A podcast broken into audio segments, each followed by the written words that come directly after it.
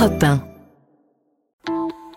Pour commenter son histoire du jour, Christophe Ondelat reçoit un invité, acteur direct de son récit. Et pour débriefer cette histoire, je suis avec maître Cyril Bouchaillou du barreau de Lan dans l'Aisne.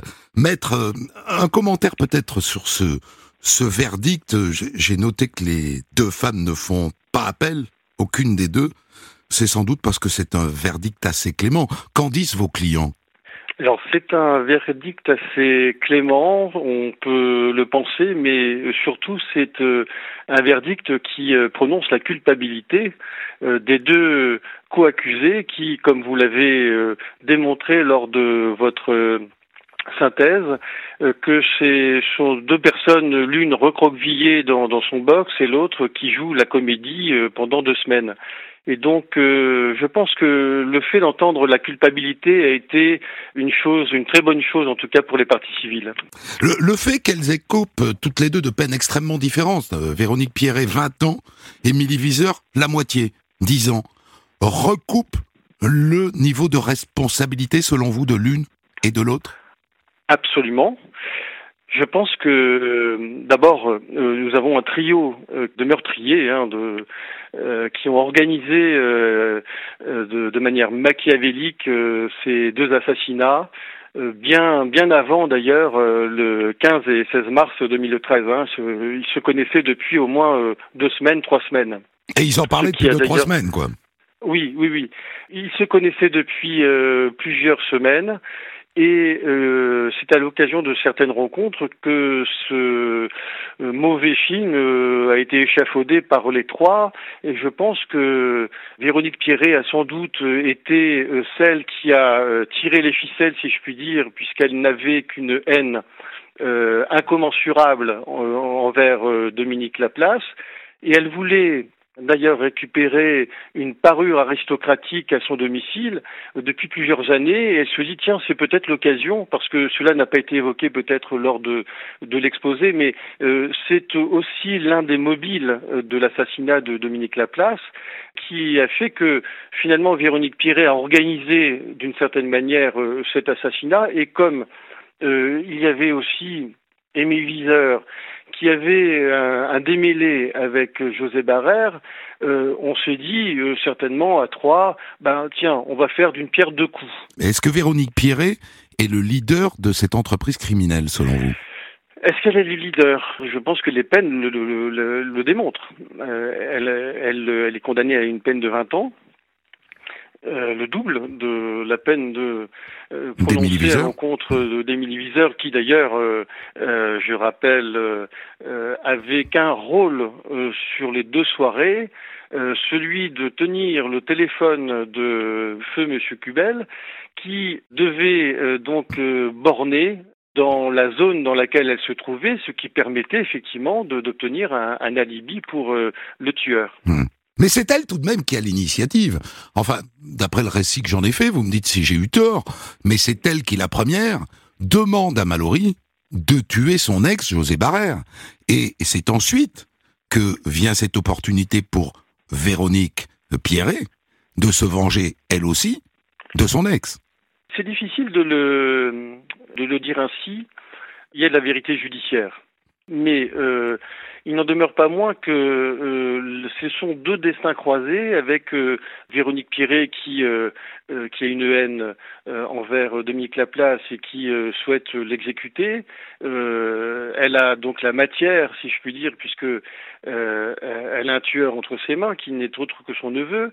Et puis Émilie Viseur qui raconte effectivement qu'elle a également des démêlés avec José Barrère, mais je pense que euh, c'est plutôt dans cet ordre. C'est-à-dire que je pense que Émilie Viseur vient après. Mhm. Il y a eu quand même une, une coïncidence qui n'a pas été évoquée euh, dans le sujet. Euh, cette coïncidence, c'est le 16 mars. 16 mars 2013. Le lendemain donc des deux meurtres. Absolument. Le 16 mars 2013, José Barrère bénéficiait par un juge de, de, aux affaires familiales bénéficiait d'un droit de vie en lieu neutre pour l'enfant commun. Oui.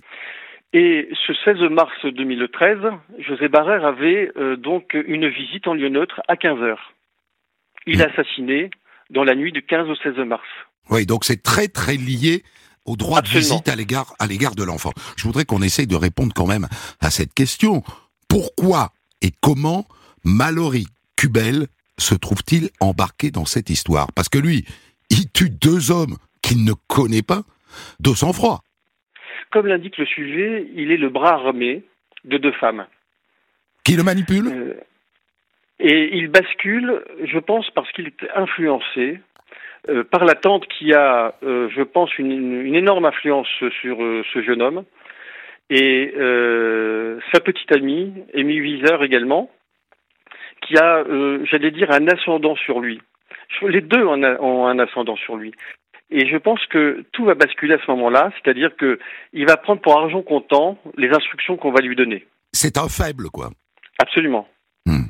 Qu'est-ce que vous pouvez nous dire sur Véronique Pierret que vous avez eu euh, face à vous pendant ces deux semaines de, de procès d'assises que nous n'aurions pas ressenti, pas vu, pas totalement compris? Quelle sorte de femme est-elle? On dit qu'elle est rousse, qu'elle est plutôt jolie, qu'elle est assez expansive, que c'est plutôt ce qu'on appelle quoi La bonne copine d'apparence? Alors oui, euh, je, je, me souviens euh, de, d'un témoignage de, de personnes qui travaillaient dans le secteur euh, infirmier. Et on parlait d'elle comme étant une, une, humaniste, ce qui est d'ailleurs tout à fait aux antipodes de ce qu'elle peut être au moment des faits. Mmh. Une humaniste, rigolote humaniste, humaniste, euh, quelqu'un de d'ouvert, euh, quelqu'un de gentil, quelqu'un euh, qui aime faire la fête aussi, qui n'a rien à voir avec l'image évidemment de la commanditaire hein, de, de, de, de crimes. On ne voit pas d'ailleurs une telle image dans un trio de tueurs en série, parce qu'on peut les considérer comme des tueurs en série, mhm. tous les trois. Mhm. Et j'ai ce, ce, eu ce sentiment, en tout cas lors du procès, que nous avions en face de nous finalement euh, une la comédie dell'arte, c'est-à-dire euh, franchement une, une, actrice extraordinaire, un peu à côté de la plaque. Et euh, je pense qu'il y a un témoin qui en parle très bien d'ailleurs lorsque elle va surtout à l'enterrement de Dominique Laplace. Et lorsqu'elle va à l'enterrement de Dominique Laplace, elle y va avec ses béquilles et, et elle joue la comédie devant tout le monde parce que ça, va très loin. Et, et par-delà même cette observation, je pense que cela montre évidemment, euh, et le sujet le montre bien d'ailleurs, cela montre l'absence d'empathie vis-à-vis de ces victimes. Qu'est-ce que vous pouvez nous dire euh, sur Émilie Viseur maintenant qui est donc l'ex de José Barrère, dont vous représentiez les intérêts? Euh, elle est beaucoup plus introvertie que Véronique Pierret. Absolument. Elle est sur la réserve. Et d'ailleurs, j'ai eu la faiblesse de penser pendant le, procès, je l'ai dit, que Émilie Viseur, finalement, était peut-être la plus machiavélique. Pourquoi? Malgré le fait qu'elle soit effectivement sur cette réserve, elle parlait très peu, elle répondait pratiquement pas aux questions, on l'entendait à peine. C'était caché peut-être euh, quelque part euh, un rôle finalement qu'elle a bien plus important peut-être aussi mais ça l'histoire ne le dit pas euh, parce qu'il y a beaucoup trop de, de contradictions, mais peut-être a-t-elle eu euh, euh, la, la, plus haute responsabilité, effectivement, en euh, demandant d'aller tuer d'abord José Barrère, puis ensuite, dans le cadre d'un pacte diabolique, on considère que pour faire du donnant-donnant, on va tuer Dominique Laplace. Alors ce qui frappe aussi dans, dans, dans cette affaire, c'est le travail de professionnels qui est réalisé manifestement sous la houlette de Véronique Pierret, puisqu'on ne trouve aucune trace ADN, pas un poil, pas un cheveu, tout ça parce qu'elle a fourni le matériel. Elle s'est expliquée là-dessus Absolument. Euh, effectivement, on a euh, cette sensation, puisque chez Dominique Laplace, on ne trouve pas d'ADN, on ne trouve pas de traces particulières. On trouvera plus tard, bien plus tard, lors d'une perquisition chez Véronique Pierret, une loupe qui appartenait à Dominique Laplace. Cette loupe était euh, présente, d'après euh, les, les, les, proches témoins, euh, dans la maison au moment du crime. Mhm. Mais avant d'en arriver là, effectivement, on ne trouve pas de traces d'ADN. On n'a pas d'éléments qui permettent effectivement de remonter à l'assassin. Elle s'équipe elle-même de gants, de bonnets. Elle équipe Mallory de gants, de bonnets. après le crime, euh, ils vont dans la forêt, ils enlèvent tous leurs vêtements en sage précaution. Il n'y a pas de Comme poudre. des professionnels. Comme des professionnels. Comme des professionnels. Il n'y a pas de Oui. poudre sur les mains de Mallory. Il n'y a pas non Oui. plus de d'éclaboussure de sang sur aucun des deux.